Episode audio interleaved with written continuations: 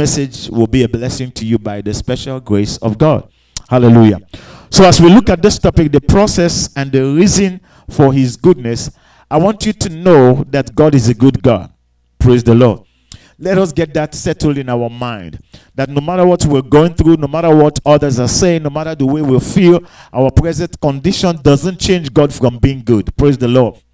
God is good, irrespective of who you are and what you are and what you may be going through. That doesn't change God from being good. God is not good because of who you are. God is good because of who He is. Praise the Lord. And so, as we talk about the process and the reasons for His goodness, we're going to be looking at some details as to how you and I will be able to enjoy the goodness of our God. Many times we quote the promises of God, but we're not enjoying it. Many times we proclaim the promises of God, but we're not seeing them fulfill in our lives. And many times we fail to even enjoy the benefit of God's goodness. And we're going to know why and some of the reasons as to why we are not able to enjoy or receive or even tap into those good things that God already provided for us.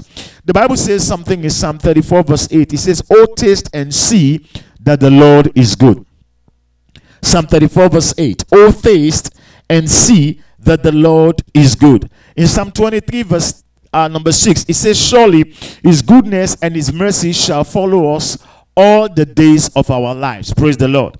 Now, looking at these few scriptures, you discover certain things that the goodness of God is settled, the goodness of God is unchanging, the goodness of God are sure and true, and the goodness of God are for every one of us as children of God. So, we are asked, we are called to come in to taste and to see that the Lord is good. In other words, to prove and to experience His goodness. Hallelujah. We are also um, asked to to believe and depend on his goodness for our daily living according to psalm 23 verse 6 it says surely his goodness and his mercy shall follow us all the days of our lives because without the goodness of our god we will not be able to fulfill any purpose of our lives we will not be able to get through a day without the goodness of our god and let me say this again the nature of god is goodness the nature of god is goodness hallelujah the nature of god is mercy hallelujah the Bible talks about the goodness of God. The Bible talks about the mercies of God. The Bible talks about the loves, the love of God. The Bible talks about the kindness of God. Hallelujah. These are the characters of God. These are the, the nature of God. Praise the name of the Lord. And so, as children of God, we must also keep in mind that in as much as God is a good God, God is a merciful God. God is a loving God. God is a God of, of, of pro- prosperity. God is a God that will provide abundantly above all that we may ask or think according to the scripture. We must also keep in mind that God is a God of principles. Praise the Lord. God is a God of standard. Hallelujah. God is a God uh, of standard. Praise the Lord. God is very, very legal. God is very, very legal. God makes sure that he's, he is very detailed about his principle. He's meticulous about rules and regulations. Praise the Lord. That is one thing that affected Adam and Eve in the Garden of Eden. Hallelujah. They failed to pay attention to the details, the legalities of God, the instructions of God, and eventually, when they break the principles of God, they break the law of God. The Bible says sin came in and they were driven out. Praise the Lord. So, as we look at the process and the reasons for His goodness, I pray that God will help us so that we'll get to that point of understanding. We will not just proclaim His goodness, we will not just proclaim His love, but we will understand that God is a faithful God, is a legal God, is a God of principle. Praise the Lord. There are also reasons in this life as to why God created us. God has a reason as to why He created us. God has a reason as to why He created things out there. Hallelujah. God has a reason as to why He designed the moon the way He designs it the sun, the stars, and all the galaxies. He has a reason. Praise the Lord. Scientists will tell you if the earth mistakenly move one part more or above the other, there's going to be chaos. There's going to be serious trouble. Praise the Lord. And not only that, God knows as to why He created the trees out there. He created the animals out there. He created all these things naturally. Some of them that are even spiritual things that are existing that you and I might not even know about. Praise the Lord. But God created all these things for a reason. Praise the Lord. The reason why you and I don't just walk out of the house anyhow, you know, we're well dressed, we're covered It's because we want to what? We want to cover our nakedness. We want to preserve ourselves. We want to appear responsible. We want to be decent. So you have a reason why you are dressed. You have a reason why you eat. You have a reason why you talk. You have a reason why you go to work. You have a reason for everything. Praise the name of the Lord. In as much as God have reasons for everything, you and I also have reasons for everything.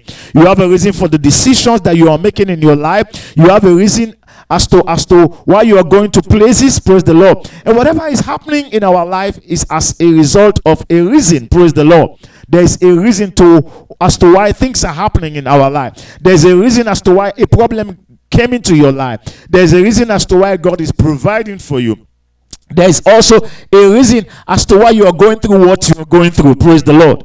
And many times, what we fail to do is that we fail to pay attention to the reason praise the Lord, that will give us an answer as to where we're going, where we are, and why we're going through what we're going through. Praise the Lord. I must repeat this again. Many times we fail to know and understand the reason as to where we are, where we're going, and why we're doing what we're doing as of now, where we are. Praise the Lord. And if you fail to understand the reason, then you can't get a solution. Praise the Lord. It's like what they, they usually say medically. If you're just dealing with the symptoms, praise the Lord, and you don't find the root cause, the disease or that affliction is still going to continue. Praise the name of the Lord. And so I, I have a very interesting question to ask you this morning. If God will ask you, hallelujah, why should He bless you? What will be your reason? Why would God bless you?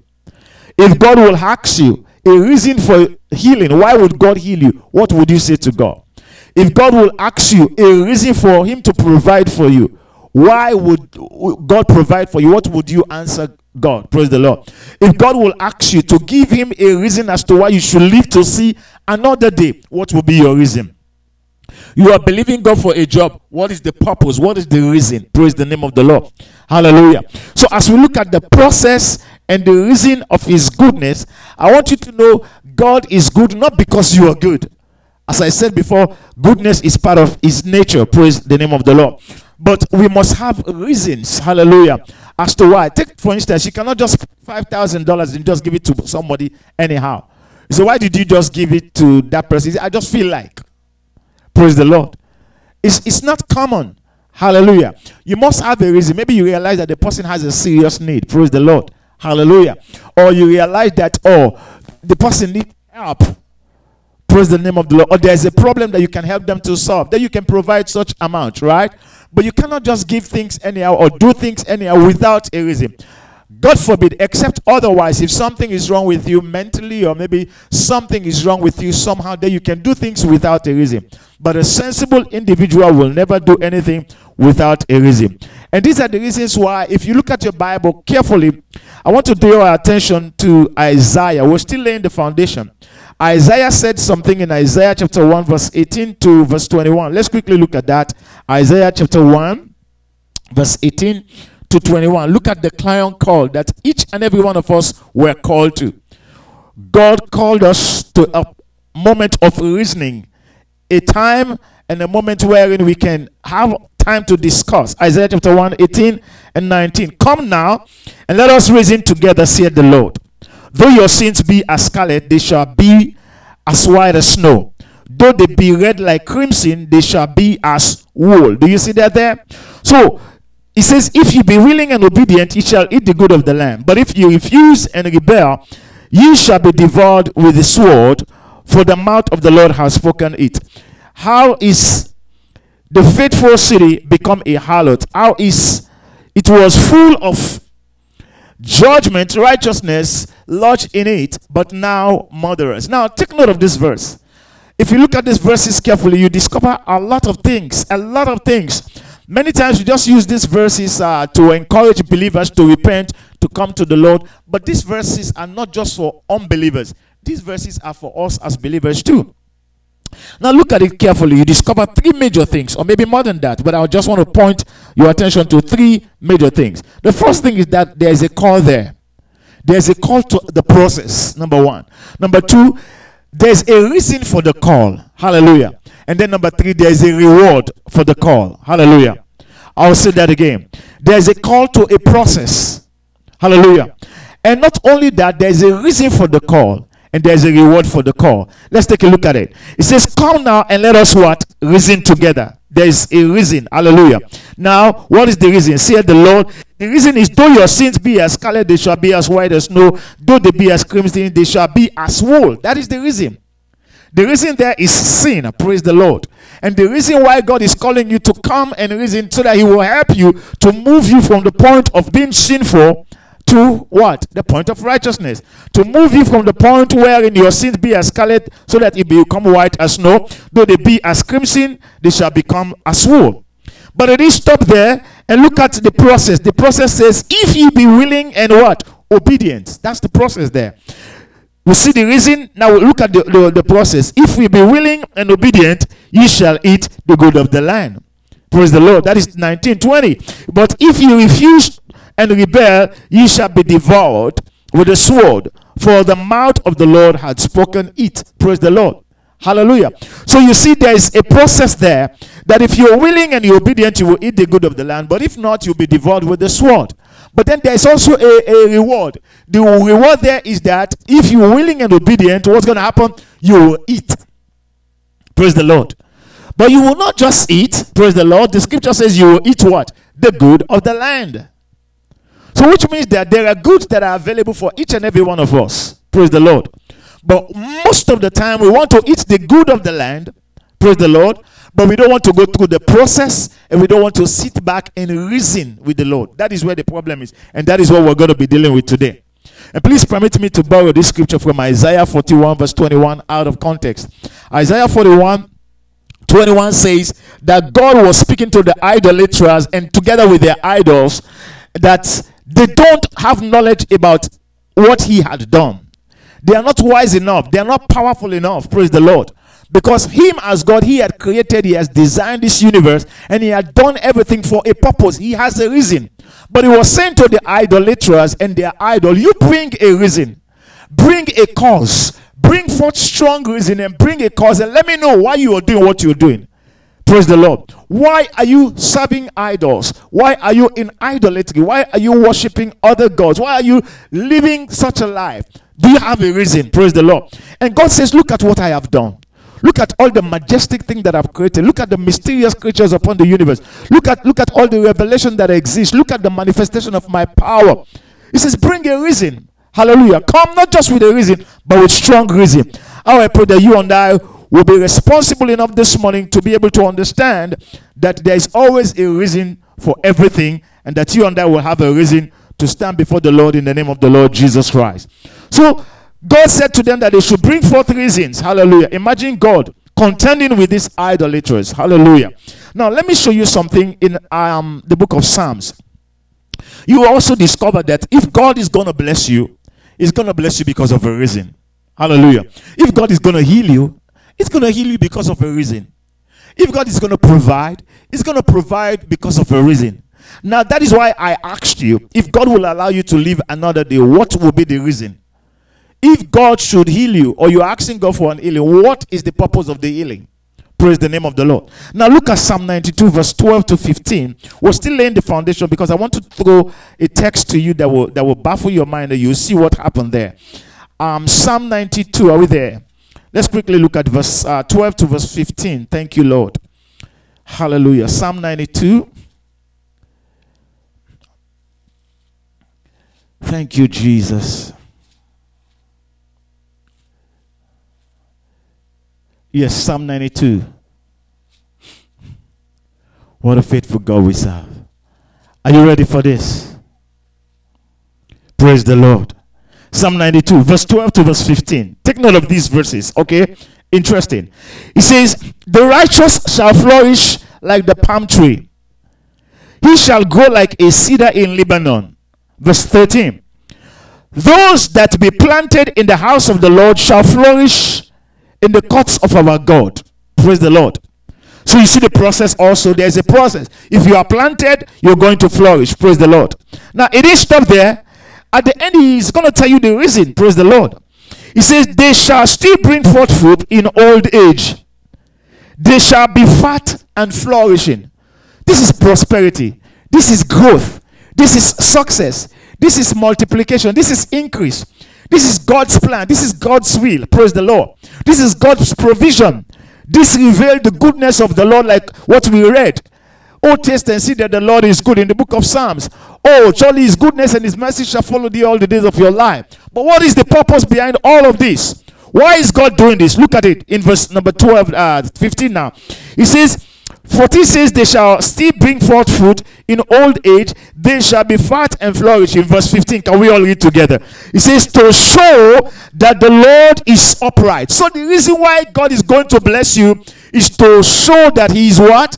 Our upright God is to prove his integrity, is to reveal his character, is for you and the entire world to know that God is a good God, God can be trusted, God is reliable, God is faithful, God is loving, God is true. So God is going to bless you to glorify himself. God is going to bless you to glorify himself. Look at it there. It says to show that the Lord is upright. He is my rock. Praise the Lord. And there is look at this look at this. There is no what? No unrighteousness in him. So the purpose of god blessing you is to reveal the character of god.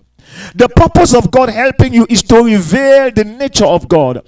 The purpose of god healing or delivering you is, to, is for you to be able to validate the sovereign integrity of god. Praise the name of the lord so it's not just oh he blessed me he healed me why if, he, if you don't have a purpose, He has a purpose. If you don't have a reason, God has a reason. Praise the Lord.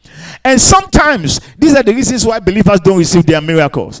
Because they come to God not for God to be glorified, but they come to God to glorify themselves. Praise the Lord. And if you come to God with that mindset to glorify yourself, you might not get it because that is pride and that is a form of idolatry. I'm saying deep things this morning. Praise the Lord. But if you come to God to glorify God, you will receive whatever you trust Him about or you believe in Him for. Look at Luke chapter 8 again, verse 39. Luke chapter 8, 39. Praise the name of the Lord.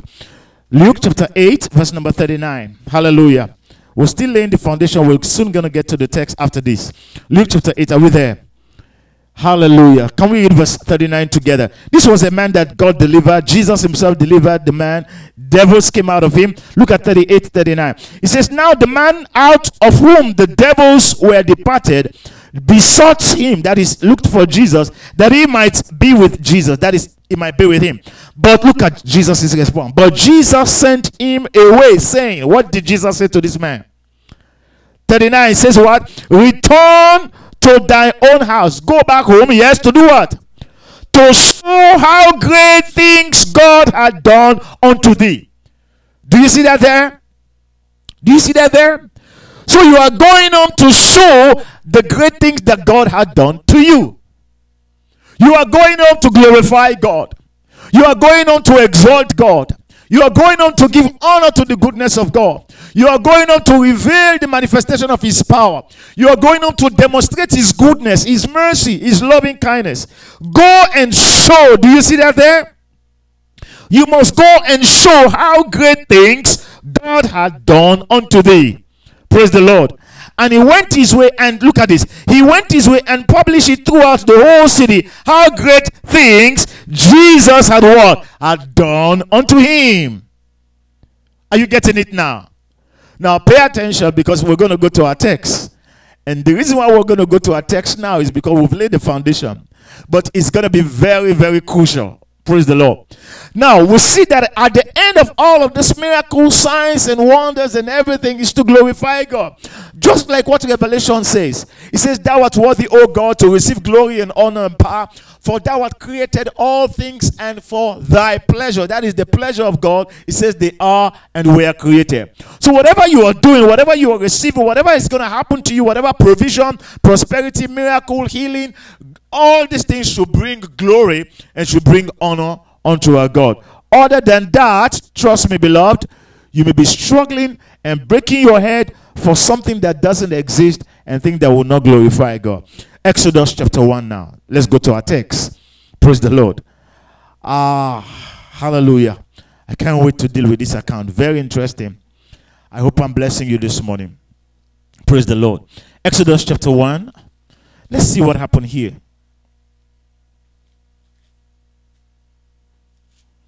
Thank you, Lord. Are we ready?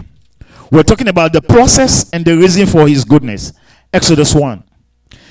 I'll read from verse 1 to the end. I'll be very fast, and so don't mind me. It says, Now these are the names of the children of Israel which came into Egypt.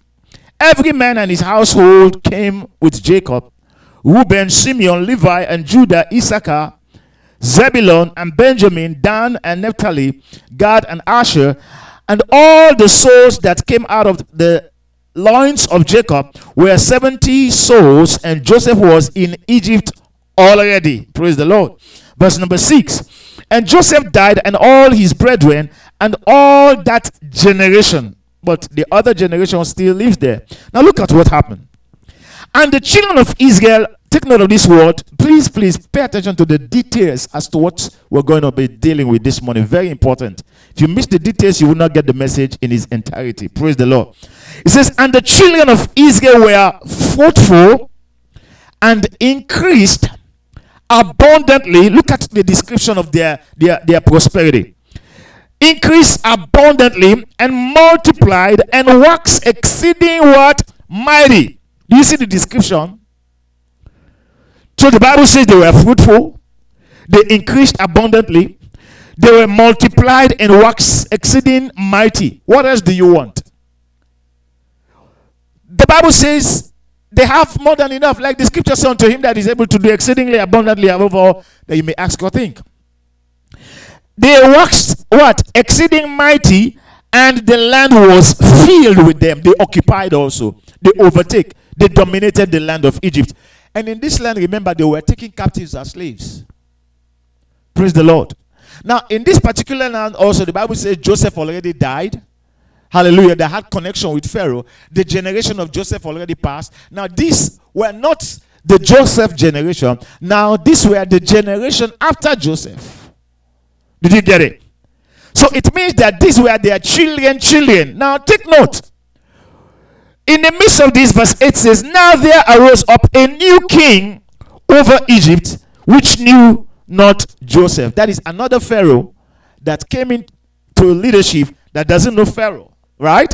Now, see what happened. And he said unto his people, Behold, the people of the children of Israel are more and mightier than we. So the Pharaoh there now looked at the children of Israel and says, Wow, these people are more than us in our own land. Not only that, they are mightier than us. Praise the Lord.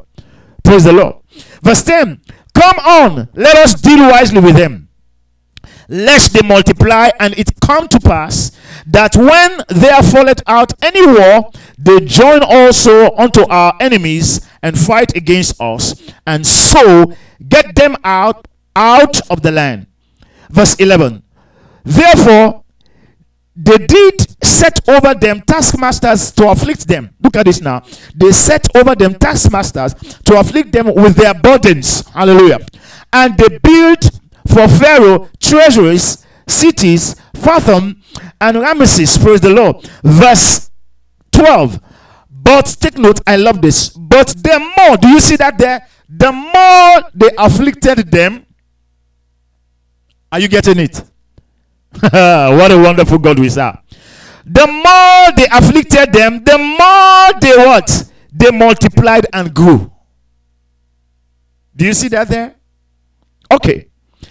And they were grieved because of the children of Israel. They got angry now because of the people. We try to subjugate them. We try to abuse them. We try to, to sort of like reduce them. We try to, to destroy them. We try to cause more trouble for them. But the more we try, the more we fail, and the more they multiply, the more they increase. Are you getting it? Good. We're laying some very solid foundation. Verse 13. Hallelujah. It says, And the Egyptian made the children of Israel to serve with rigor, and they made their lives bitter with hard bondage in mortar and in brick and in all manners of service in the field. All their service wherein they made them serve and all their service they made themselves was with rigor. And the king of Egypt spake to the Hebrew midwives. You see, they did all of that, they still did not succeed in their mission. Praise the Lord. Hallelujah. They could not defeat God's people. Then the Bible said, The king of Egypt spake unto the Hebrew midwives, of which the name of the one was Shiphrah, and the name of the other Peniel. Hallelujah. And he said, When ye do the office of the midwife to the Hebrew women and see, look at this, oh, look at this, very interesting, and see them upon the stools, hallelujah. If it be a son, then ye shall kill him. But if it be a daughter, then shall she, uh, then she shall live. But the midwives fear, look at this, I love this. The midwives fear God and did not, as the king of Egypt commanded them, but saved the men, children alive. And the king of Egypt called for the midwives and said unto them, Why have ye done this thing? And have saved the men, children alive. And the midwives said unto Pharaoh, Because the Hebrew women, for they are lively and are delivered ere the midwives come in unto them. Verse 20. Therefore, God, look at this. Therefore, God dealt well with the midwives, and the people multiplied and waxed very mighty. Do you see that again? Because the midwives, even the midwives themselves that were faithful to God's people, were blessed. Praise the Lord. So the children of Israel continued to what? To multiply and continue to wax very mighty now. Not just mighty, but very mighty. Praise the Lord. And it came to pass because the midwives fear God. Look at the blessing that He made them houses. God gave them houses because they fear God. And Pharaoh charged all his people, saying, Every son that is born, ye shall cast into the river, and every daughter you shall save alive. Let's stop there. That's the end of the account. Hallelujah. Now, what we discover here is very interesting. Praise the name of the Lord.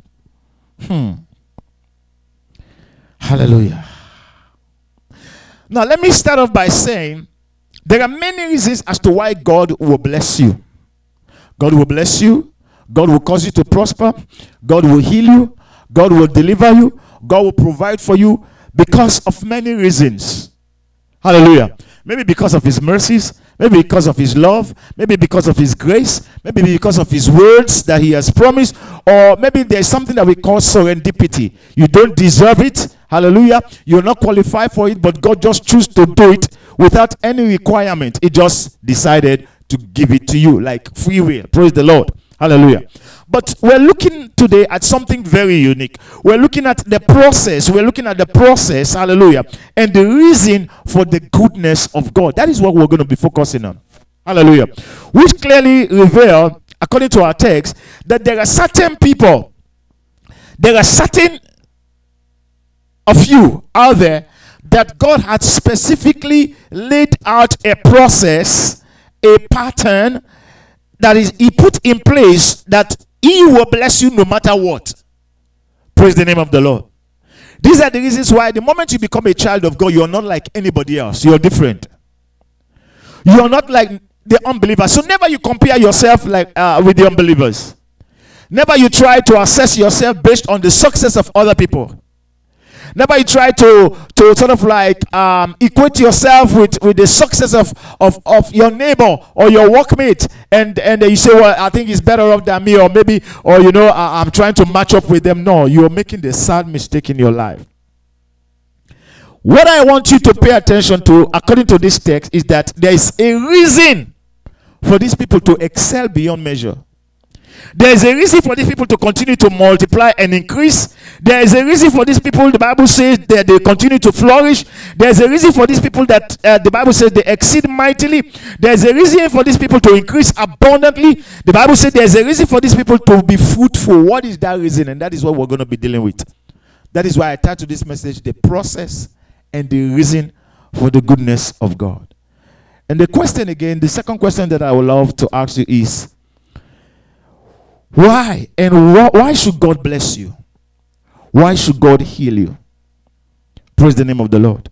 Why should God deliver you? Why should God provide for you? There are many reasons. Now, look at these people. Let me go to the account. The Bible says that the children of Israel were in Egypt, not in Israel, now in Egypt. The people that got them in there, Joseph, already passed away. The leader that was there that favored them also passed away. There is another leader that came up and now the Bible says the children of Israel, uh, they, they prospered they excel, they grew, and then the Pharaoh that was there now got angry and jealous and orchestrated the plot to, to sort of like defeat the progress of Israel. Wanted to destroy them. Not only that, they increased their punishment, increased their labor, and yet the more they do, the more the people prosper. Praise the Lord. Now, it didn't stop there. They brought forth a law that they should kill all the male child or children. But yet, even with that, they could not do it. Why? Because God's hand was upon them. Praise the Lord. And the favor of God was upon them. The question that I want to us to ask is why? Why is it that these people continue to grow in the midst of hard time, in the midst of slavery, in a foreign land, in a strange place? They were dominating in another person's country and they were prospering. Hallelujah. The Bible says, even when they got they, they were attacked, the more they grew. Hallelujah. And God preserved them, God protected them, God fought for them, and they continue to go like what the Bible says from glory to glory, from level to level, and they increase mightily. In Genesis chapter 17, let's see the reason why. Genesis 17, verse 1 to 9. We're going to begin to deal with some of the process now and the pattern, the reason. Genesis 17, are we there? From verse 1 to verse 9. And when Abram was 90 years old and 9, that is 99. Praise the Lord. Now it's difficult for people to get that old. But can you imagine it was at this age that God showed up to this man? Abraham was 99 years old. Hallelujah. The Lord appeared to Abraham and said unto him, I am the Almighty God. Look at this. God is introducing himself. It was not Abraham that looked for God, it was God that looked for this man and introduced himself to him. Now, take note I am the Almighty God. The word Almighty means all sufficient, all perfect, all powerful. It didn't say I am God. It even use the word Jehovah. It says Almighty there. That is, I am the all in all. I am the Almighty God. Walk before me and be thou perfect. The word there, be thou perfect, is walk in the righteousness of God. Walk before me and be thou righteous, be thou holy, be thou faithful, be thou obedient, be thou true. Praise the Lord. Walk before me and be thou perfect. Verse 2, let's go. He says, I will make my covenant. Take note now. What is God going to make? Was, was it that Abraham was the one that made covenant with God? No, who made covenant with Abraham? So God introduced the covenant, not Abraham that introduced this covenant. So God says, I will make my covenant between me and thee, and we'll take note now. Look at what was happening in Egypt. The Bible says they multiply exceedingly, they grew, right? They waxed great, they were fruitful. Now look at the word. The same thing here. It says, Walk before me Hallelujah. And I will make my covenant between me and thee and will multiply thee exceedingly. You see that there?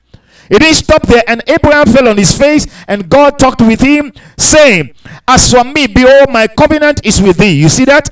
As for me, behold, my covenant is with thee, and thou shalt be a father of many nations. Many nations. Verse 5 Neither shall thy name anymore be called Abraham, but thy name shall be called Abraham. For a father of many nations have I made thee. So God made the man. He didn't choose to become. Hallelujah. God decided to give this man a status, change his name, gave him a platform. So listen to this now. Look up and look at me. Very, very vital, very important. Allow God to make you, allow God to do it for you. If God makes you and God do it for you, no one will stop it. Whatever God does for you, take note of this, He Himself will maintain it. His integrity, His counsel is upon it because He did it. He chose to do it. But whatever you will do for yourself, you have to struggle to maintain it on your own. You're on your own. So this was one of the reasons why the Egyptians could not defeat the children of Israel. Why? Because the covenant was God's covenant. The promises were God's promises. Hallelujah. The, the, the increase, everything that they enjoyed there was as a result of what happened here in Genesis chapter 17. Praise the Lord. So let's continue. He says, he says, for he says, Abraham fell on his face And God talked with him, saying, As for me, behold, my covenant is with thee, and thou shalt be a father of many nations. Neither shall thy name be anymore called um, Ab- Abram, but thy name shall be called Abraham. For a father of many nations have I made thee. Verse 6, he says, And I will make, look at this now, look at this. I will make thee exceeding what? Fruitful. That is what we read in Exodus. You see that there?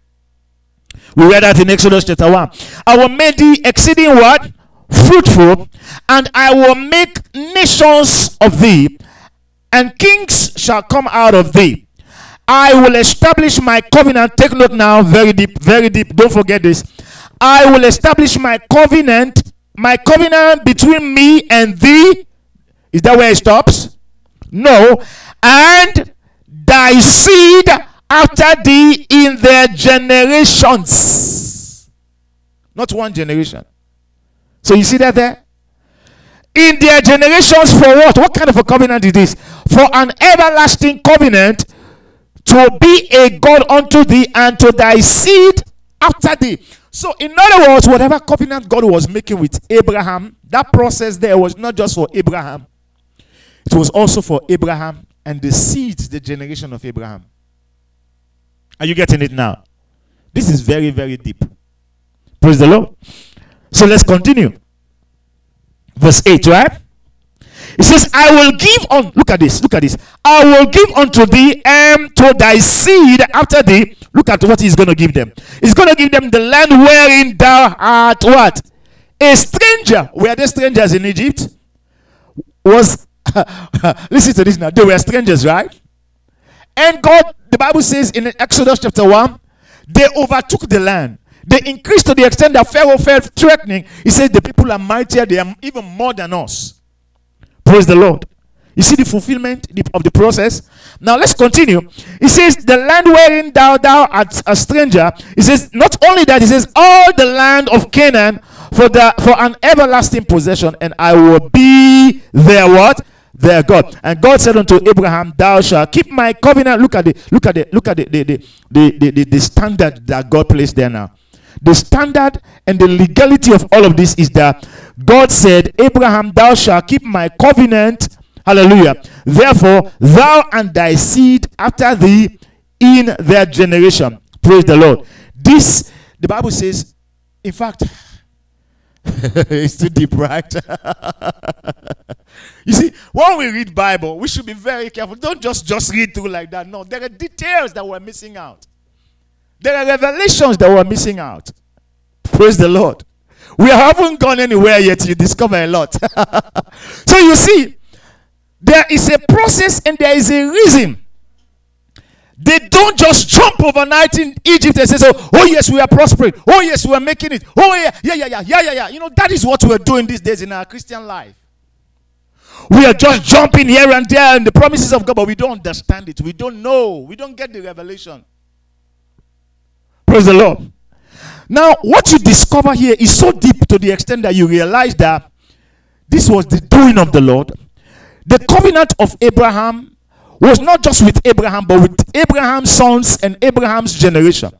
So anyone that is born out of that lineage is covered.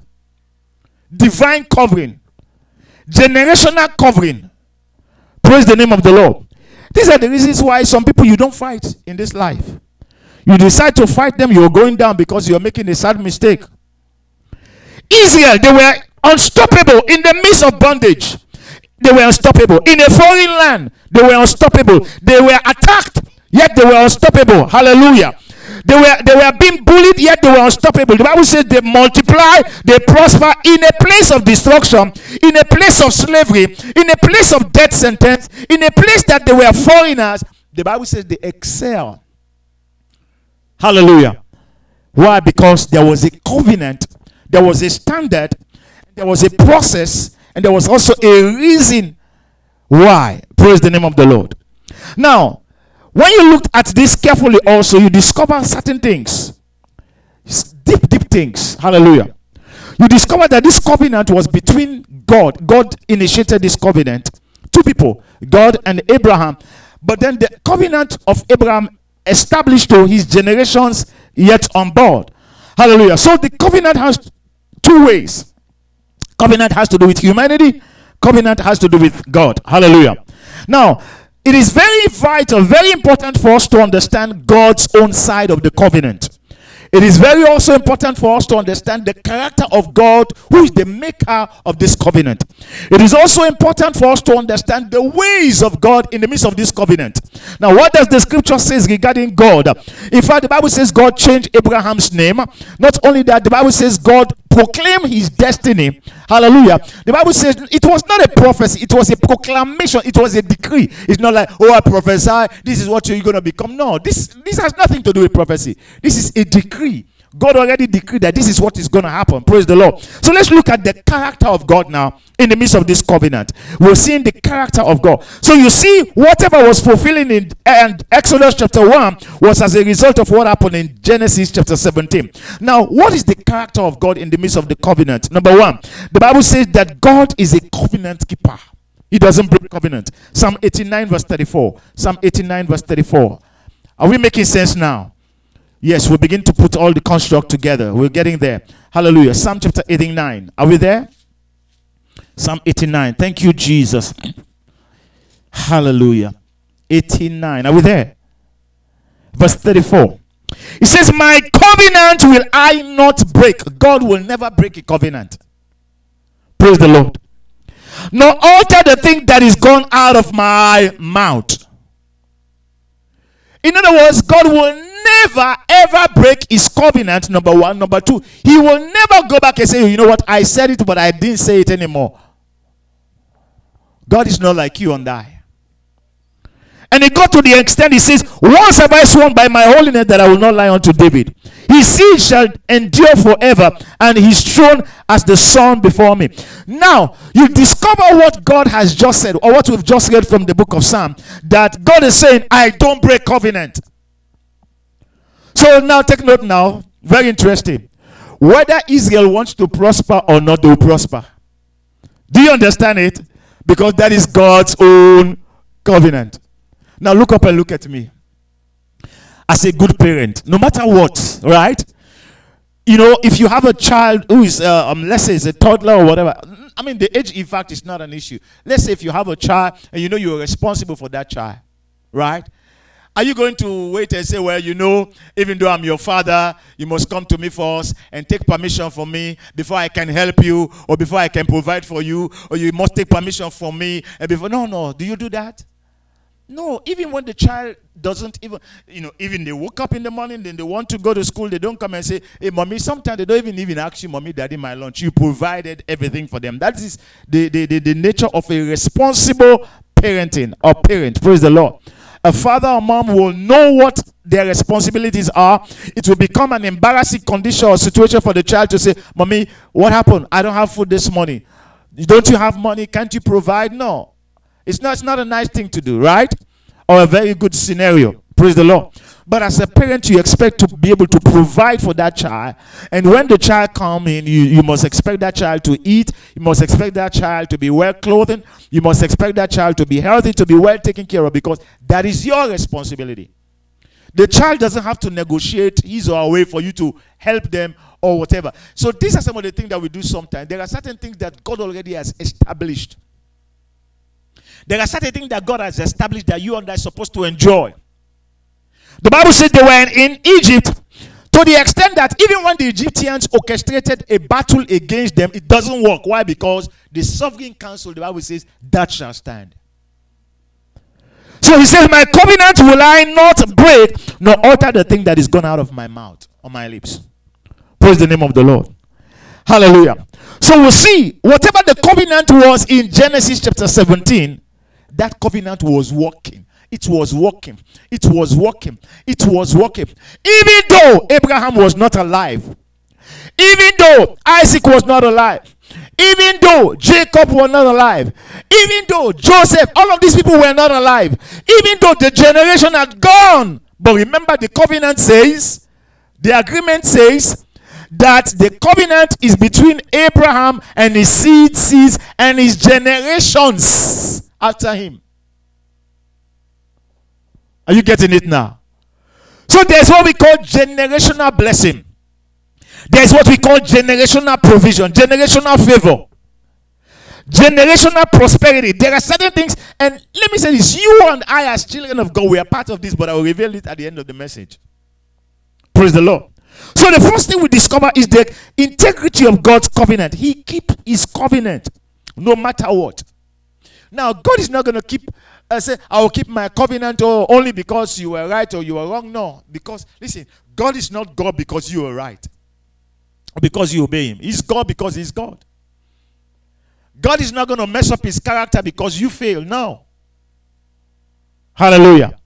Number two, His faithfulness was revealed. His faithfulness was revealed. Hallelujah. We see that God is faithful no matter what. Look at the book of Second Timothy chapter 2 verse 13. Second Timothy chapter 2 verse 13. God is a faithful God. That is why listen, those of you who are watching out there, hallelujah, you are not in the house this morning. I want to assure you, no matter what you are going through, just depend on him. He is faithful. If there's anything that has helped me over the years in my entire life, this is one secret.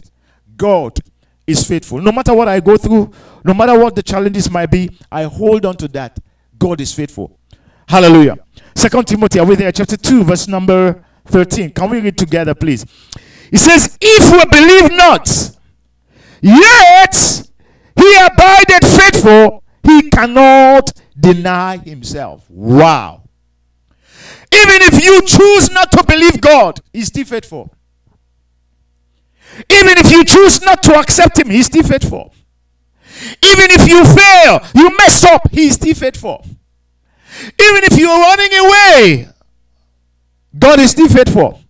Even if you're unqualified, God is still faithful. Even if you deny Him, God is still faithful. Even if you turn your back against Him, He's still faithful. And look at what it says. It says, if we believe not, you choose not to believe, that doesn't stop God from being faithful. God is still faithful. Yet he abided. That word abided, that is he stays. That is what he is. That is who he is. His nature is faithfulness. He stays faithful. He cannot deny himself. Now, in other words, that word there, he cannot deny himself. He's saying he cannot dilute, he cannot change his character because of your own wrongdoings, because of your unbelief. Because you're despising him and you rejected him and you don't believe, doesn't mean that, oh, he's going to change his character. No, he cannot deny himself. Which means that part of himself is what? Faithfulness. That himself there, that character of himself is faithfulness. Praise the name of the Lord. So the first thing we discover is that God is a covenant keeping God. Number two, we also realize that He's a what? He's a faithful God. Number three, He's true to His word.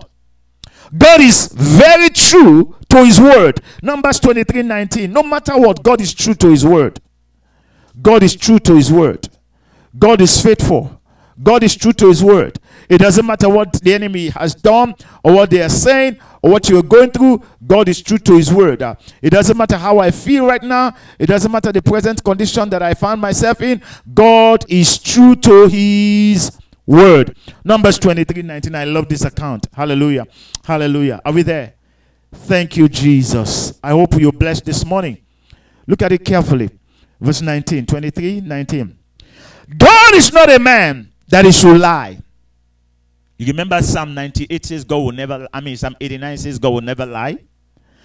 Now it says, God is not a man that he should lie, neither the Son of Man that he should what? He should repent. Now look at this had he said, like what he said in Genesis chapter 17, had he said, and shall he not do it? So he, he said it in Genesis 17 and he was doing it in Exodus chapter 1. Praise the Lord.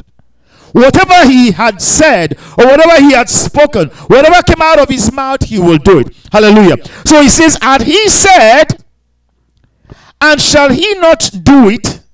Or had he spoken, take note of this now, he had spoken, shall he not make it good? So whatever he said, he will do. Whatever he had spoken, he will not just speak about it, but he will make it good. These are all the questions that we're supposed to answer. Hallelujah. Verse 20. He says, Behold, I have received commandment to bless. And he had blessed, that is, God has blessed, and I cannot reverse it. So, this was the time when Balaam was hired to go, uh, to go curse uh, God's people. And he said, God is not a liar. And then he comes and said at the end, he says, He had given commandment to bless. And he says, I cannot reverse it. I cannot. I'll read verse 20 again. Behold, I have received commandments to bless. The prophet of God received commandment to bless. But he was hired, Balaam was hired by Balak to go curse God's people. Hallelujah.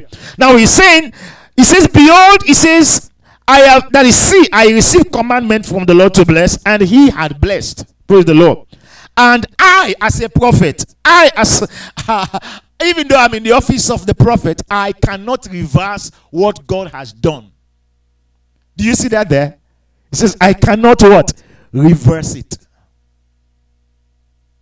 Did you get it? Did you get it? I will ask you one more time. Did you get it?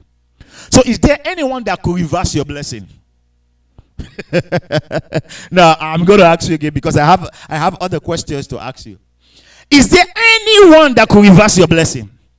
Okay, good. Now that you answered no, why are you afraid of the kingdom of darkness? Why are you afraid of witches and wizards? Why are you afraid of demons? Oh, Pastor, you know they will kill me. Oh, Pastor, they attacked me. Oh, Pastor, they this, they that. Oh, Pastor, they are coming. Oh, oh, they said they, oh, they said that they said I will never give birth to a child. Oh, they said I will never get married. Oh, they said I will never pass. Oh, they said, listen. If the Lord has blessed you, you know why all that they said is happening to you because you believe them more than you believe God. I'm telling you. You believe the enemy more than you believe God. That is why you're still struggling you're still behind the limelight. Because fear is a form of belief. Anytime you act in fear, is because you believe in that thing that you are afraid of. That is why you're afraid of it. You believe that this electric cable, if it is exposed, it will shock you. So, because you believe in it, you are afraid of it. You believe that the demons, if they come, they will attack you. And so, because you believe in them, you're afraid of them. So, anytime you act in fear, fear is another form of faith. Is another form of faith. That is why the Bible says, Fear not. 365 times. So every day you wake up, you take one capsule that says, I will not be afraid. And anytime God wants to work on the on behalf of the children of Israel, the first thing that will come out of the mouth of God, he says, Fear them not. You remember that? Throughout the Old Testament, God will, before God goes into operation, He will warn them first. Fear not. Fear not. In other words, God is saying, Don't believe them more than you believe me. Because anytime you act in fear, it is a sign of faith in them more than faith in me. So God is saying, Don't believe them, believe me. Because if you say you are afraid of them, that means you believe they will hurt you and you don't believe that I will protect you. Praise the Lord. So what we'll see here, he says, God has given commandment to bless. So the Egyptians were doing whatever they were doing, but it will not be reversed. So whatever they were doing in Exodus chapter 1, when they said they should kill all the firstborn, it won't be reversed. They were already blessed. Whatever they were doing, they were causing them to serve in rigor. They were putting them under punishment. They were building houses and this and that for Pharaoh. The Bible says it will not be reversed. So listen to this now. No matter what the devil is doing, if you are operating under this covenant, you're operating under this process, you're operating under this reason, you're operating under this this this standard, this covenant, there is no way the enemy will touch you. Believe God who believes in you. Am I making sense to you now? Number three. Number three, that is number three, right? God is true to his word. Number four. Number four. God's promises will never fail. His promises will never fail. The promises of God will never, ever fail. Hebrews chapter 10, verse 23. Hebrews 10 23. That is why we must pay attention to some of these things and look at them and say, Sir, you will never fail. You have never failed. And I believe. I believe no matter what. Even if I'm dying, I will die believing God. Why? Because He had never failed. Hebrews chapter 10, verse 23. Are we there? Are we ready for this? Hallelujah. Let us all fast the profession of our faith without what? Wavering. Without wavering. Without doubting. He's warning us first. Hold on to the profession of your faith. Hold on to the principles of your faith. Hold on to the doctrine of your faith. Hold on to the standard of your faith. Hold on, hold on, hold on, hold on, hold on. Don't let go. Hold on. Hold fast. Keep it holding. Keep it up. It doesn't matter what the world is saying or what they're doing. The Bible says, without wavering. Don't say, oh, maybe or maybe not. Oh God, if or if not. Oh God, uh, and um, I'm like, it's like, um, no, forget about that. Not it's like or I'm like, no. So God, I believe. Let us hold first the profession of our faith without wavering, without doubting. Don't be in a dilemma. Don't be confused. Be confident. Remember last week we talked about confidence. Be settled. Have this assurance in God. No matter what is happening to you, no matter what you're going through, don't look at the problem. Don't look at the battle. Look at your God. And look at what is interesting above all.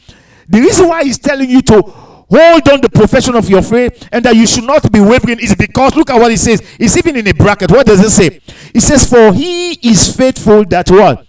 That promise. Do you see that there?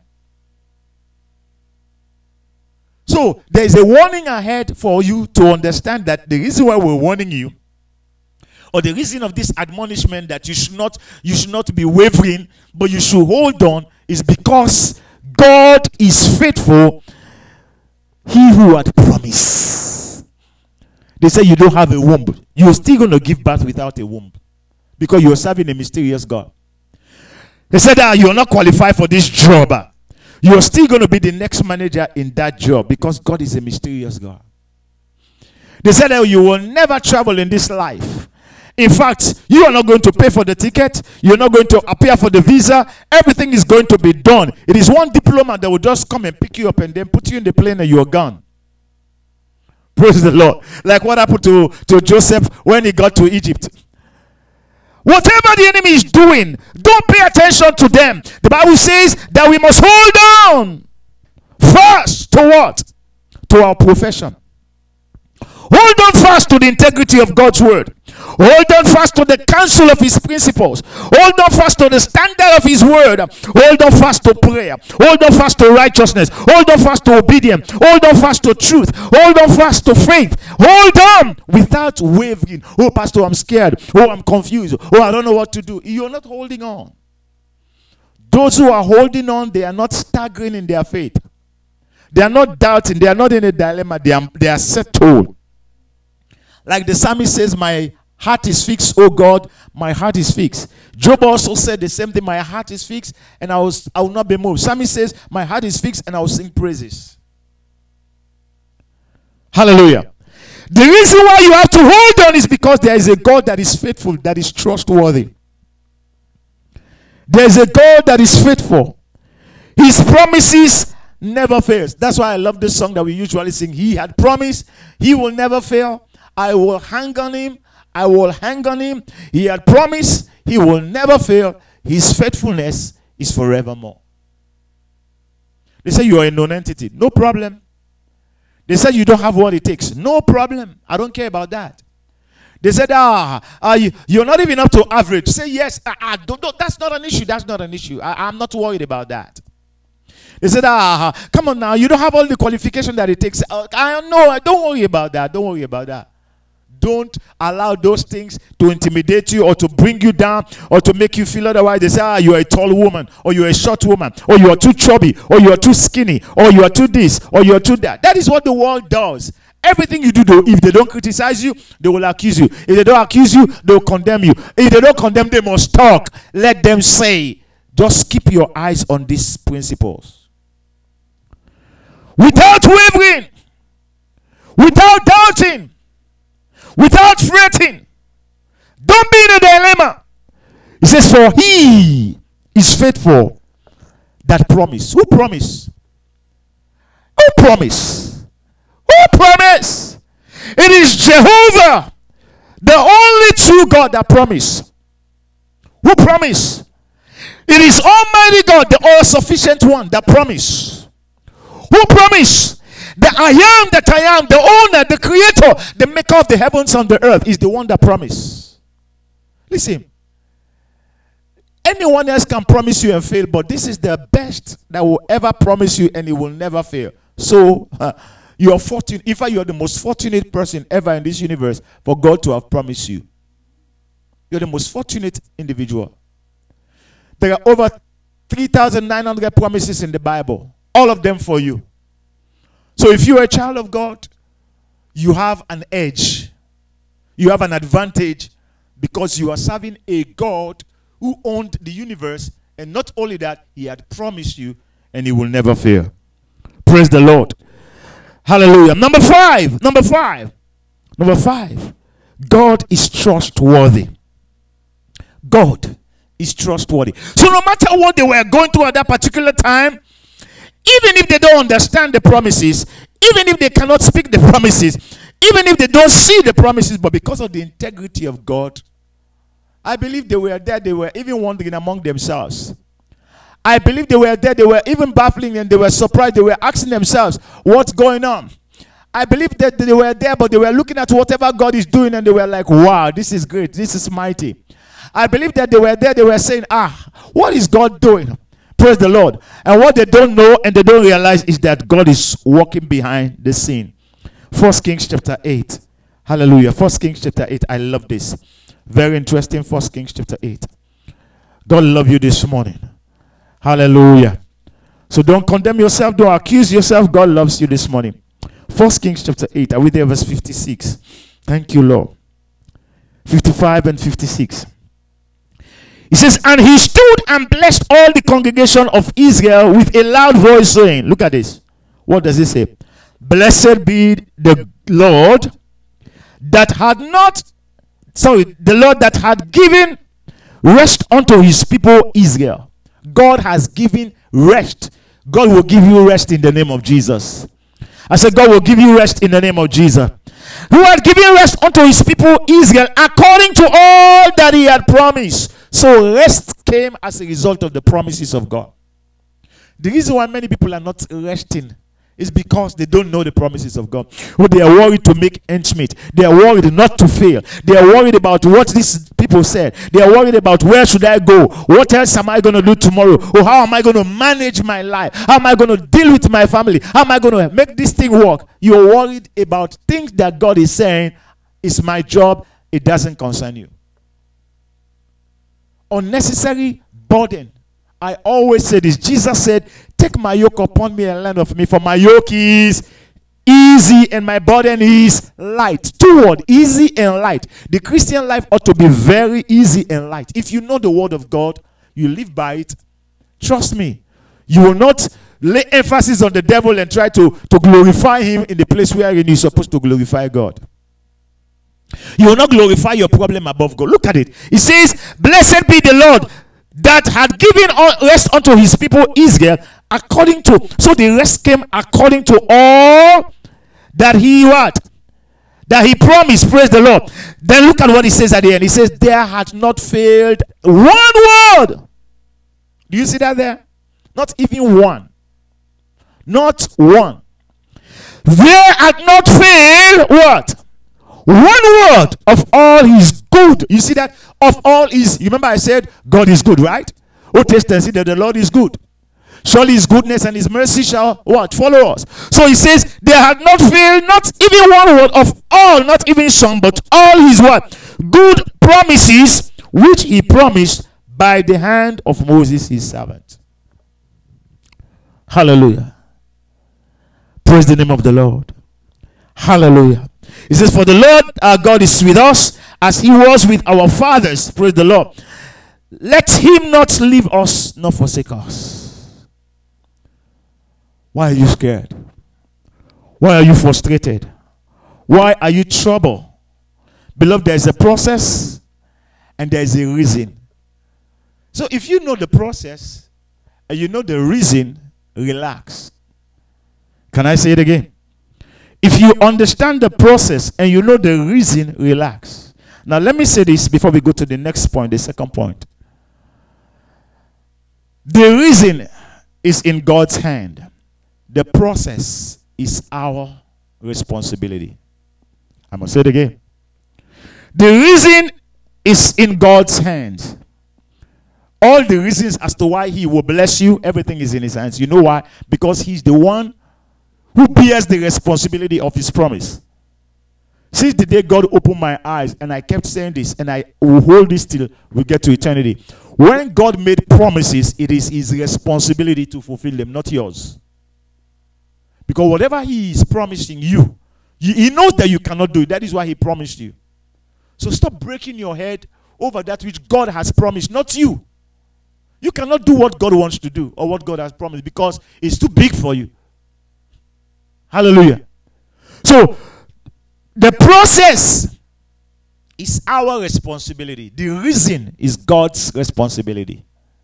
Now, let's move to the second point and look at the process and look at what happened in the life of Abraham and look at why the children of Israel were enjoying and benefiting from the Lord. Genesis chapter 26, we look at the second part of the covenant. So we've seen God's side of the covenant that God, number one, is a covenant keeping God. Number two, God is faithful. Number three, God is true to his word. Number four, God never fails in his promises. Number five, he's trustworthy. Now let's look at Abraham and his character and look at what God expects of us because this is our own responsibility now to follow the process. God gave him instruction and he says, Walk before me and be perfect. The word perfect there means righteous. Hallelujah. He told to Abraham that if you will keep my statutes, keep my commandment, it shall be well with you. Look at Genesis 26, 1 to 5. I hope you're blessed this morning. Genesis 26, are we there? Thank you, Jesus. Thank you, Jesus. Thank you, Jesus. Thank you, Jesus. Are we ready? He says, from verse 1 And there was a famine in the land besides the first famine that was in the days of Abraham, and Isaac went out to Abimelech, king of the Philistines, unto Gerar. And the Lord appeared, the Lord appeared unto him and said, Go not down into Egypt. He wants to go back to where his brethren were, that God delivered them. Go not down to Egypt. Uh, he says, Dwell in the land which I shall tell thee of. Sojourn in this land, and I will be with thee. Look at this now.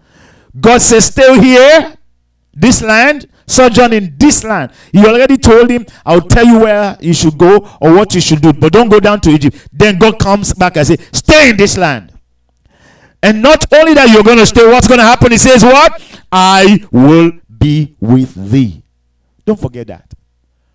You remember this promise that God is saying now to um, um, Isaac that he will be with him? Was it not the same thing that we read in Genesis 17 that God says he will be with Abraham? Yes. I will be with thee and will bless thee. I am not just going to be with you, but I will be with you and I will bless you. Praise the Lord. It is stop there. It says, I will give all these what? Countries and I will perform the oath which I swear unto Abraham thy father. Now, how many times we've been reading I will? We're not done here. You're going to see up to about six or seven times God is saying, I will, I will, I will, I will, I will. In other words, God is saying, that is my responsibility. Not only that, but this is what I'm going to do. Many of us are difficult to convince. Many of us are difficult to persuade that God is faithful and God will help you. So, um, uh, Pastor, I know, I know, I know, but just pray for me. Just pray for me. I don't know, but uh, I, I know you said God will provide, but you know, for the past years I've been waiting, but no, no, no, no, no. You begin to bring up stories. He wanted to go away. God says, No, stay here. I will help you. I will be with thee. Praise the Lord and I will give you the countries where you are right now. He says, and I will perform the oath, that is the covenant I swear unto Abraham your father. That is in Genesis chapter 17. There is a covenant that I made there. Praise the Lord. It didn't stop there. I love this. I love this coming up, verse 4. It says, I will make thy seed to multiply as the stars of the heavens. I will give. You see how many I will will sing now? Up to seven. I will give unto thy seed all these countries, and in thy seed shall all the nations of the earth be blessed. He says, Look at this now. Who was he speaking to? He was speaking to Isaac. In Genesis 17, he was speaking to Abraham. Now he's speaking to Isaac. Now, whatever he said to Abraham in Genesis 17 is the same thing that he's reiterating now in Genesis um, um, uh, Genesis 26. And look at what, what what what beats me down that I love the most in this account. Verse verse number five. Verse number five. Can we all read together? Because do you have because there? The very first word in your translation. So the blessing, God will be with you, God will increase you, God will God will cause your seed to prosper, He will give you the country where you are gonna be, He will do A, He will be um, doing B and C and C. All that God is going to do is predicated on one thing. What is it? 15. Because that what? Abraham. What did Abraham do? He obeyed my voice. He kept my what? My charge, my commandments, my statutes, my laws. And Isaac dwelt in. Did you see that? It's so sweet. So the secret behind the victory was upon Abraham. He says, Because that Abraham obeyed my voice, kept my charge, he kept my commandment, he kept my statutes, he kept my laws. As a result, you're going to have the reward. Now, let me shock you and let me say this especially to parents. Be careful the way you live your life, the things you do. Because whatever you do now, or whatever your relationship is with God, that determines what you will become. Not only that, excuse me, it also determines what your children, your generation yet on board will become. So be careful. Hallelujah. There are some families who are suffering as a result of their parent. What their ancestors did, what their parent parent did or grandparent did, as a result of that, the judgment of God, like the Bible says, it will rest upon the third and even unto the fourth generation. And so people are suffering because of generational judgment, generational bondage, generational curse that is following that lineage. And you see all the, the sons in that family, maybe none of them are married, or all of them, they, they end up uh, uh, as a loser, ending up as a loser. Or you see a particular uh, group of people, you see all the women in that family, they're all barren, or none of them are married. Or you see every time they labor, they go to a particular age or stage in life, they will just fail like that. There are some people or some family, they don't cross a particular age as soon as they go to 50 or 49, suddenly they will die. What is the problem? Because of the wrong foundation they've laid, because of some demonic investment, because of some sinful or some ungodly covenant that they have made, because of some demonic idolatrous worship or dedication that they had in their family or in that background. So that thing continued to work from generation to generation to generation to generation. So be very careful.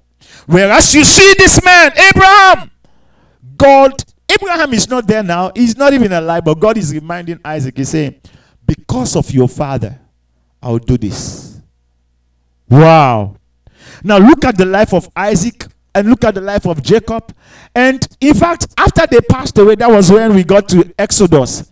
Now, in Exodus, now you see, even though the Bible said the, the, the, Egyptians tried to sever them, they tried to punish them, they tried to do more to damage them. He said, the more they suffer them, the more they increase, the more they multiply, the more they grow. The more they increase, the more they multiply, the more they excel, the more. Why was it? Because Abraham, what?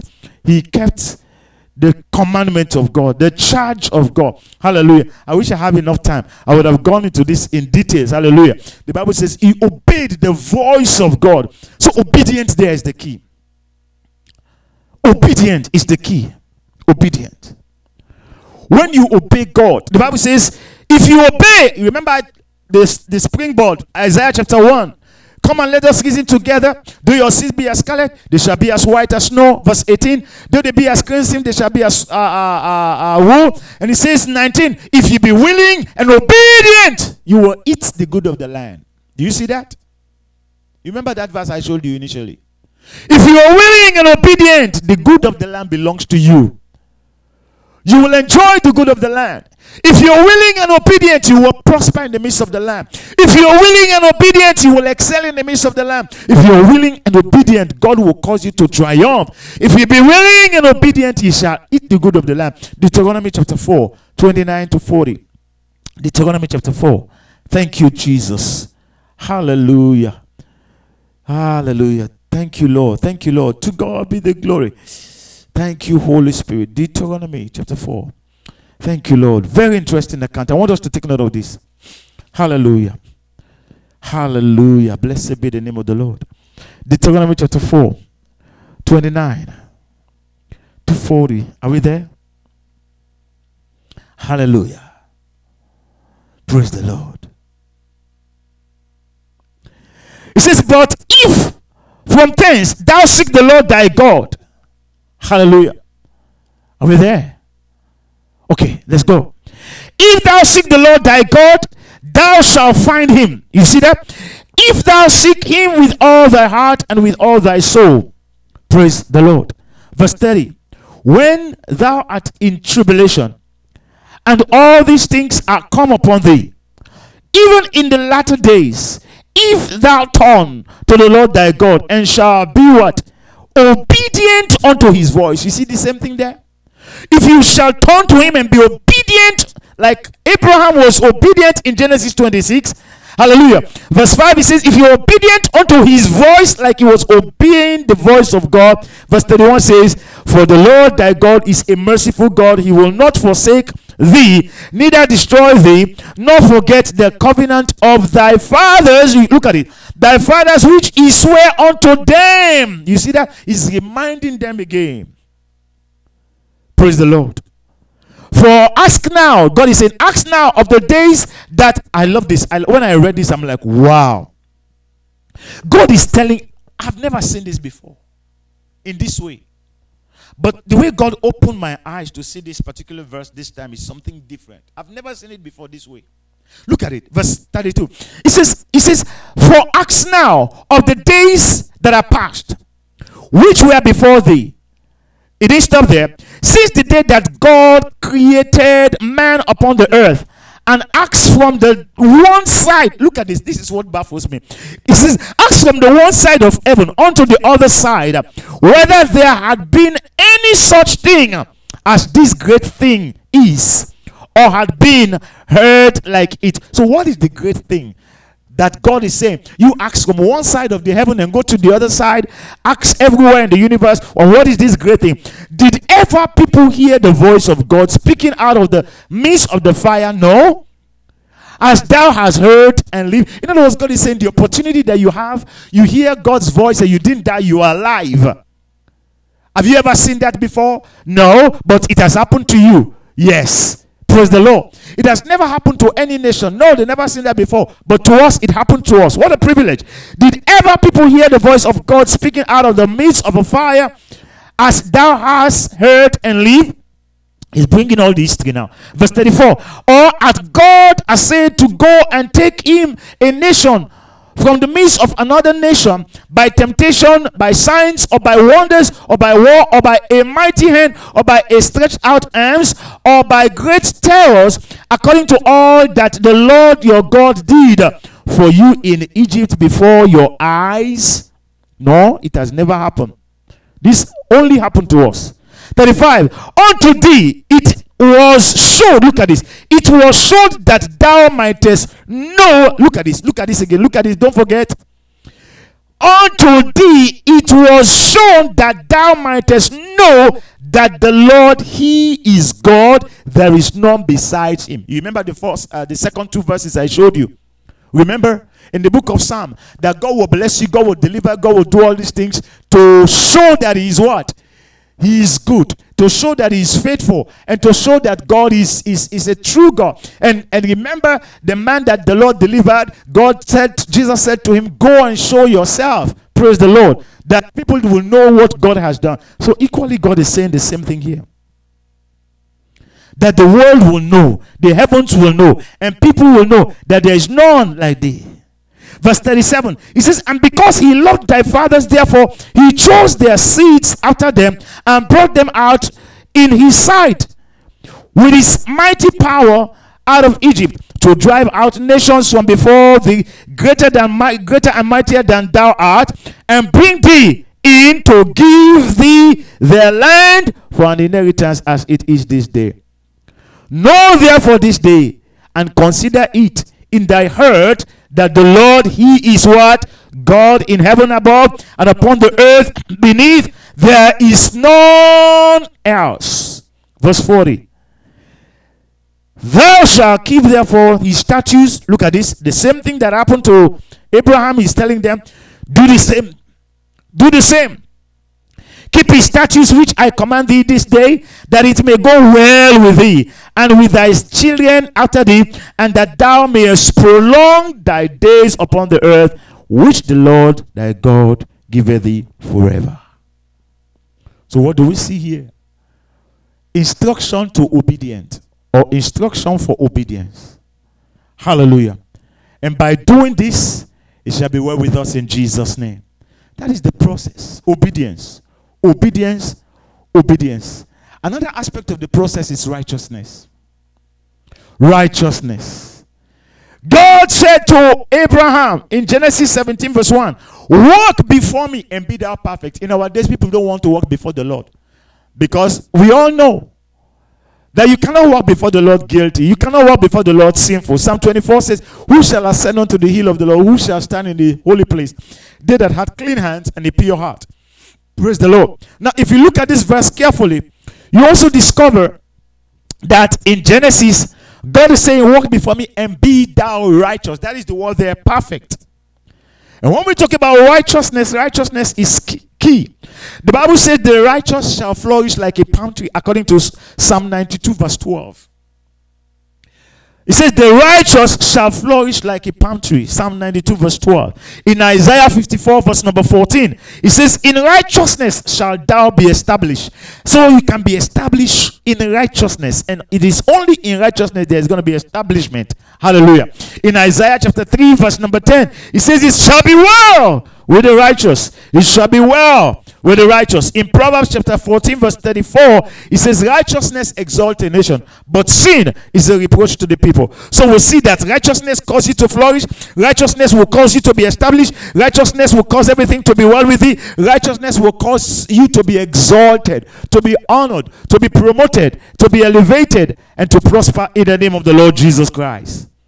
And in all of this, we'll see that there is a generational impact according to Genesis chapter 26, verse 1 down to verse uh, uh, uh, 5 that we've just read, there was increase for Jacob and there was increase for Isaac. There was increase for Israel all through. And let's see, let's see a few things, and then we, we're about to, to round up. Let's see a few things. Hallelujah. Look at Genesis chapter um, chapter 26. Thank you, Lord. Hallelujah. What a faithful God we serve. Genesis 26. Are we there? So, in the midst of this challenge that um, um, uh, Isaac was going through, when he wanted to run away and God said, No way, and he tried to dig the wells of his fathers, and the Bible says they contended with him. But look at what happened. If you see verse 5, he says, He says, We'll just get because that Abraham obeyed the voice of the Lord, he kept his commandment, the charges, and my statutes and my vows. But just not that, but in the midst of that, you see that the Bible says God instructed um, Isaac to do likewise, and when he did, he, God caused him to prosper. And look at something. If you see verse 22, what does it say? Verse 22 says something. It says, And he removed from tents and digged another well. This is after he had already dug two wells. They contended with him. He is digging the third well now. And he digged another well. And the Bible says, For that well strove not.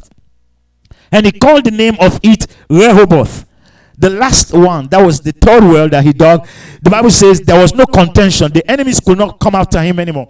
He called the name of the place Rehoboth and he said, Look at what he says. For now, now the Lord had made what?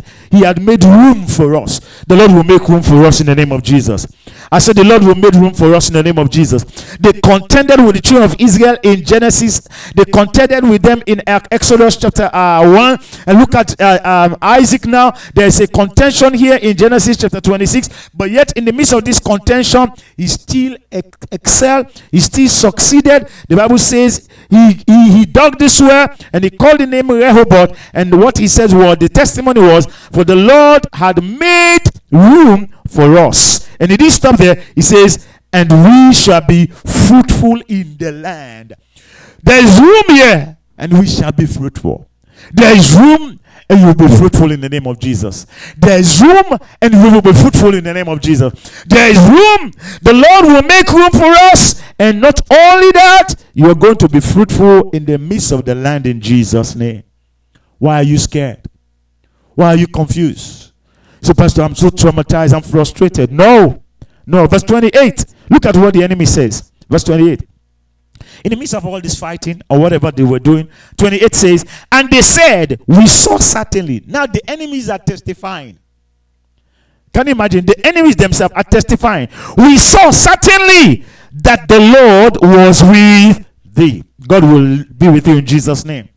And we said, Look at the they are confessing now. They said among themselves when they realized that God was with Isaac and they realized that the covenant of God was upon him, the blessing of God was upon him, and the more they contended with the man, the man continued to increase and increase until God gave him room. And God, the Bible says, made a way for him to be fruitful and to prosper in the land. They said the Lord was with him and he was with thee. And we said, we said among ourselves, let there be not, let there be now an oath betwixt us even betwixt us and thee, that is you and us, let's make a covenant, praise the Lord, and let us make a covenant. see, they, they were now negotiating to have a covenant with the man because they know the man is blessed. They know he is covered. They know the man is safe. They know God is with him. They know the hand of God was upon him. And so, listen to this now. The process and the reason will cause you to increase number one it will cause you to be blessed number two you will multiply you will experience ex- expansion there will be protection there will be healing there will be divine favor there will be possessions there will be excellence hallelujah praise the name of the lord and it shall be well with you in the name of the lord jesus christ. And at the end you become unique you become special you become peculiar Exodus chapter 19, verse 5. Exodus chapter 19, verse 5.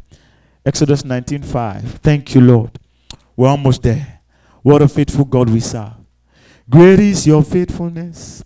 Great is your faithfulness. Morning by morning, new mercies I see. All I have needed, thy hands had provided. Great is your faithfulness. Lord unto me.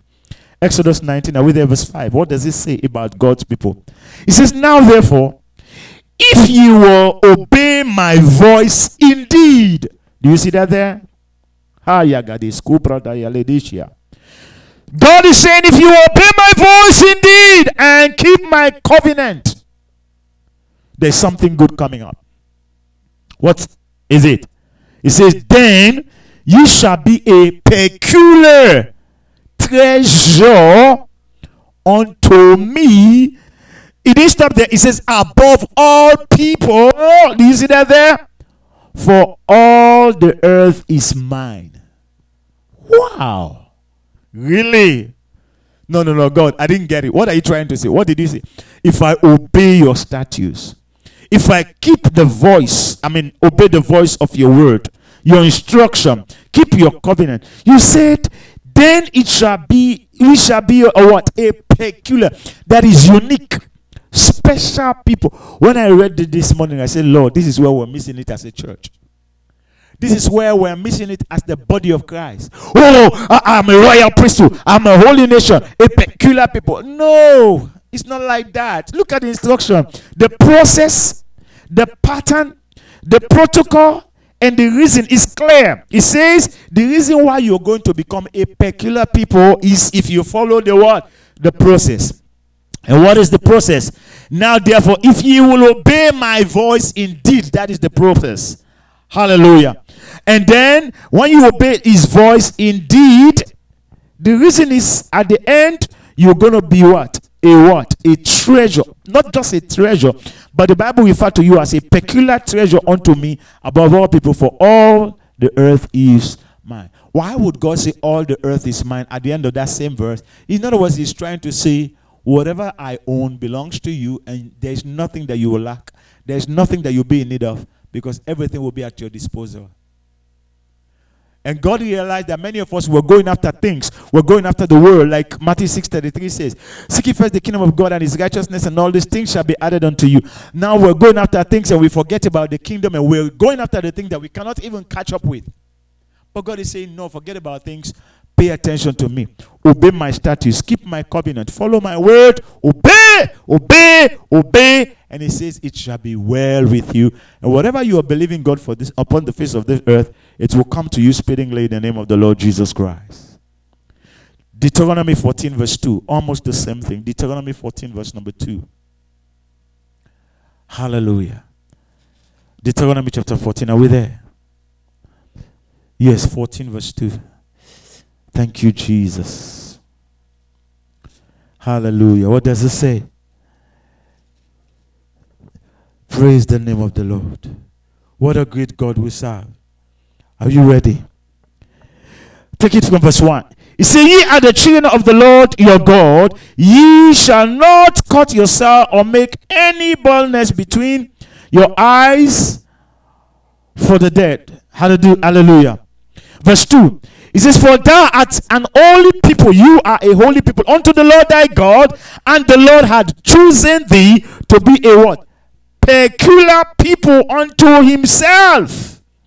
This is what makes you different from every other human being upon the face of the earth. Don't live like them.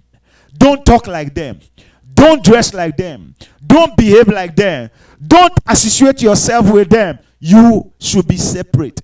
Come out from among them and be ye what? Separate and touch no unclean thing, said the Lord.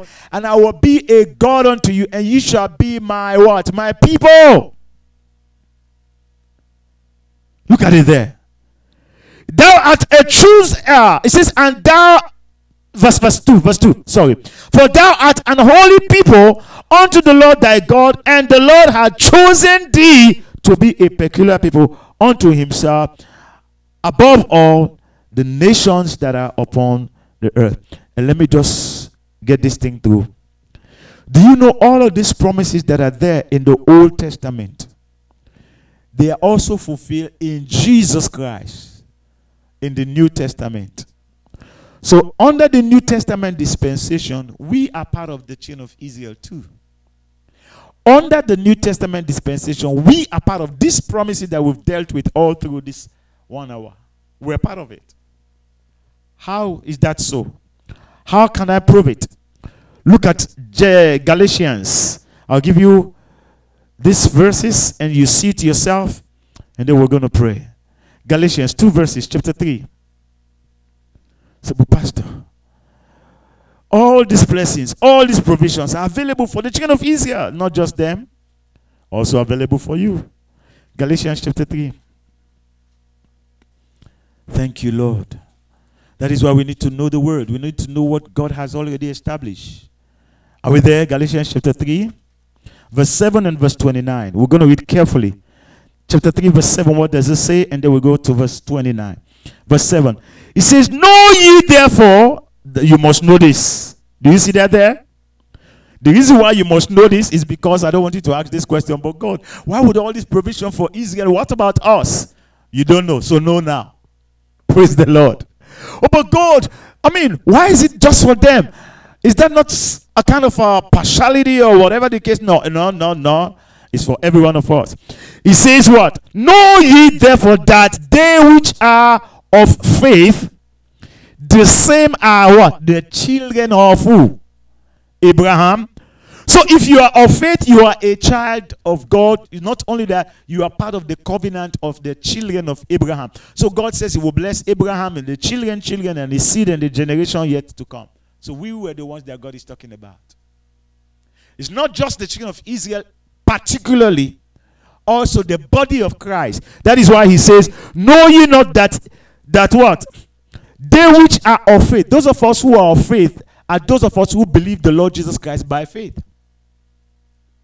Hallelujah. He says that if thou shalt confess with thy mouth the Lord Jesus and shall believe, that is the faith he's talking about, in thy heart that God raised him from the dead, thou shalt be saved. Now, the moment you get saved, Hallelujah. The moment you got saved, you are part of the covenant of Abraham because even our salvation came through Abraham.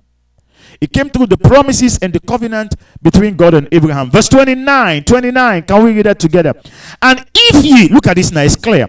And if ye be Christ, then ye are what? Abraham's seed. So you see that there?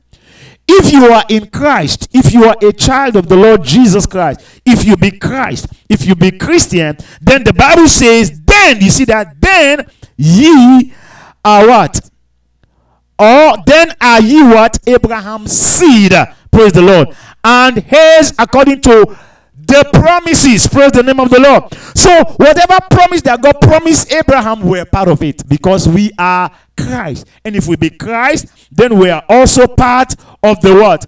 Of the promises because whoever is in Christ is Abraham's seed. Are you Abraham's seed? Yes. So, whatever God was promising Abraham in Genesis chapter 17, that works for the children of Israel Hallelujah. In Exodus chapter 1, that works for Abraham, Isaac, and, and Jacob in Genesis chapter 26. That same covenant, that same promises will work for us. Praise the Lord. In the name of the Lord Jesus Christ. That same process is applied upon us in the name of the Lord Jesus Christ. And the reason also is the same as of today. God still requested or required us to be obedient in the name of the Lord Jesus Christ. So the goodness of God is for everyone. And finally, look at First Peter. First Peter. You remember we read in Exodus chapter 19, verse 5, and Deuteronomy chapter 14, verse 2, that the children of Israel are what? They are peculiar people, right? Look at First Peter chapter 2. You see what the Bible says about us now under the New Testament. First Peter chapter 2, verse 9 and verse number 10. And we're going to pray. Thank you, Lord. Hallelujah. Thank you, Holy Spirit. First Peter chapter 2. Thank you. Thank you, Lord. Are we there? Chapter 2, verse 9 and verse 10. What does it say? Carefully, what does it say? But ye are a chosen generation. That chosen generation has to do with the generation of Abraham that God has promised. Hallelujah. A royal what? That royalty has to do with the priesthood of the Lord Jesus Christ. And holy what? Nation. A what? Peculiar people, as he says in Exodus 19:5, Deuteronomy 14:2 is also saying the same thing in the New Testament. We are a peculiar people, and what are we going to do? The Bible said that we should what? Show forth the praises of Him. Remember what we read in the book of Luke? That the man should go and show forth the praises of God who is doing wonders. Hallelujah. You remember also the book of Psalms that the Bible says that all these miracle and wonderful things that the righteous will flourish like a palm tree. It shall be fruitful in the land. Those that are planted in the court of the Lord shall flourish in the house of the Lord. He says that they will show that God is what? God is faithful and God is true and God is real. All of this is also fulfilled here. He says that we should show forth the praises of the praises of him who had called us or called you and I out of darkness into his marvelous light. The same principle, the same pattern, the same reason.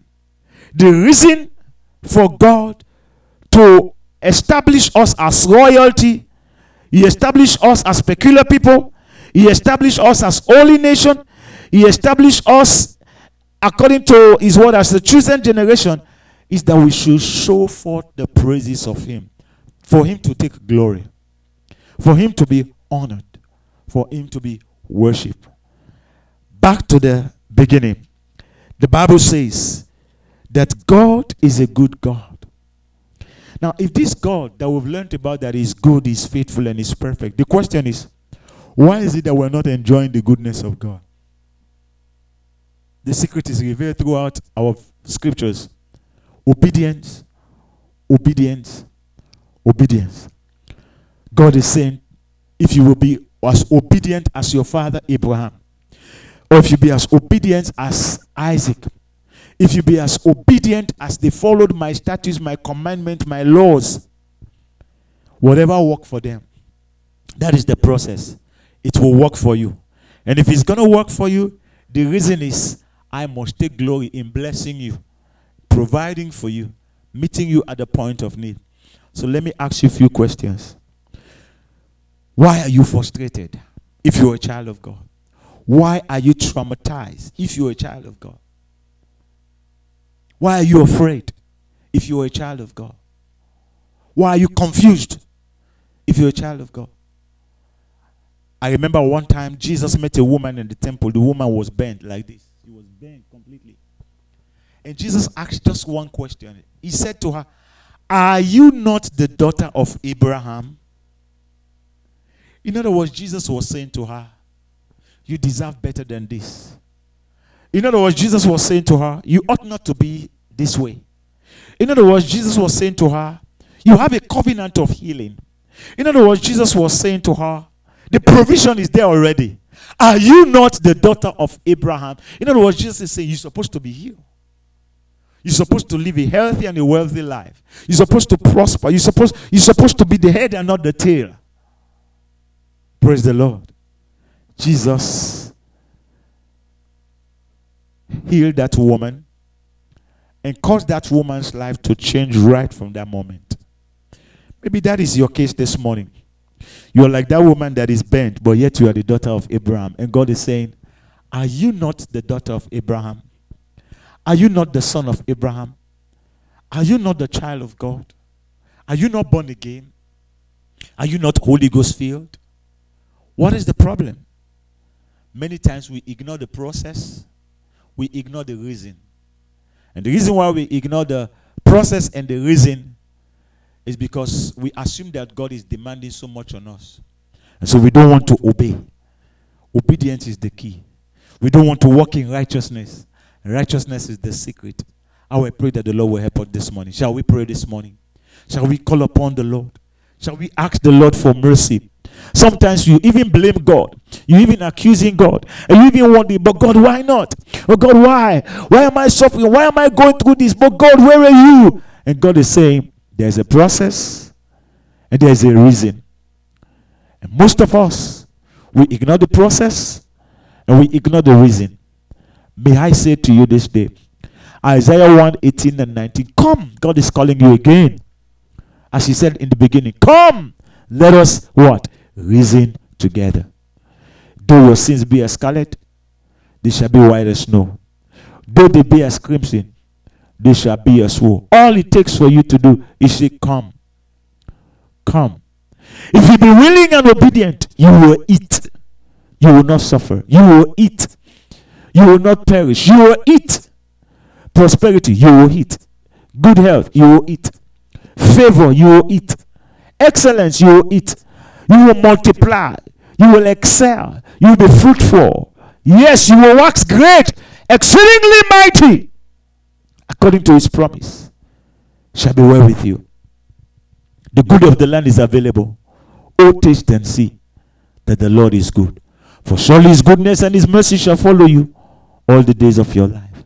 Can we pray together? I want you to say this with me. Even those of you who are watching out there, everywhere, all over the world, say, There, Lord Jesus, I come before you this morning. Lord, I am sorry. I apologize because of my unbelief, my doubt, my fear. Most times, Lord, I believe the enemy instead of believing you. Most times, Lord, I act in disobedience instead of being obedient. Lord, most times I reject and ignore the process. I reject and ignore the reason. Instead of having a reason to glorify you, I want to glorify myself. Instead of following the process to be obedient and keep your status, Lord, I go by my way. Lord, I'm sorry. Have mercy. Have mercy upon me. Have mercy upon me. Have mercy upon me. I'm sorry, Lord. Forgive me this morning. I'm coming back to you, Lord. I'm coming back to you, my Father. Take me as your own. Cleanse me. Wash me with your blood. Sanctify my heart, my spirit, my soul, my body. Let me be a vessel, O God. And let me be that peculiar treasure that you desire of me. Thank you, Father. In Jesus' mighty name. Amen. Amen. Hallelujah. Thank you, Lord. If you're out there, you're watching, you've never given your life to the Lord Jesus. That is what will cause you to become a peculiar treasure, a peculiar people. Can we pray together this morning? Say this with me, dear Lord Jesus. I come before you. I repent of all my sins. Forgive me, Lord. Have mercy upon me. Lord, I have labored on my own without you. But today I've heard your word. Dear Lord Jesus, come into my heart. Be my Lord, my personal Savior. I confess you as Lord over my life. Write my name in the Lamb's Book of Life. I believe in my heart. I confess with my mouth that God will raise you from the dead. Thank you for saving me in the name of the Lord Jesus. Amen. If you have prayed that prayer, beloved, God richly bless you. You're a child of God. Your name is in the Lamb's Book of Life. I'm going to pray for you. Simple and easy prayer this moment. Very simple and very easy because remember, the process is for you to follow, and the reason is with the Lord. And He has all the reasons this morning. As you've just prayed and repented, He has all the reasons to bless you. Praise the Lord. And to meet you at the point of your need. And I'm going to pray simple prayer. And you won't believe what's going to happen to you. Mysterious things are going to happen to you. Strange, great and mighty things are going to happen to you. Just simple prayer. Stretch forth your hands towards the screen right now as I pray with you. There, Lord Jesus, glorify yourself as faithful God. There, Lord Jesus, show forth your praises as faithful God. There, Lord Jesus, magnify your word as an upright God. And there, Lord Jesus, establish yourself according to your promise. And your promises are true. Lord, heal everyone under the sound of my voice that is sick. Right now, heal every man, every woman, even those that are unconscious right now, under the sound of my voice, those who are experiencing partial stroke, partial blindness, deafness, dumbness, problem with your intestine, your organs, problem with your vessels, your body system, whatever it is that is troubling you, sinus melt away, cardiac arrest melt away, kidney failure melt away, whatever disease, liver problem melt away, cancer disappear now. In the name of the Lord Jesus. Father, it's not by might, it's not by power, but by your spirit, said the Lord. Fulfill your plans and purpose upon your people so that the whole world will know that you are God. Not that the whole world will know that we have prayed. Not that we'll, the whole world will know that a man of God prayed for me. No. But that, Lord, the whole world will know that you are upright according to the book of Psalm 89. The whole world will know that you are a good God according to the book of Luke. Lord, that the whole world will know that you are faithful according to the book of Galatians. Spirit of the living God will trust you. According to Second Timothy, the whole world will know that you are true and you are faithful God. Father, heal every sickness and diseases, those that I have not mentioned, that I don't even know, Lord.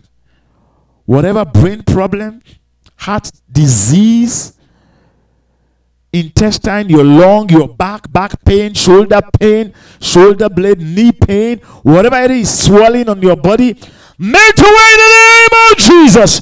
Be healed in the name of Jesus. Be healed in the name of Jesus. Be healed in the name of Jesus. Be healed in Jesus' name.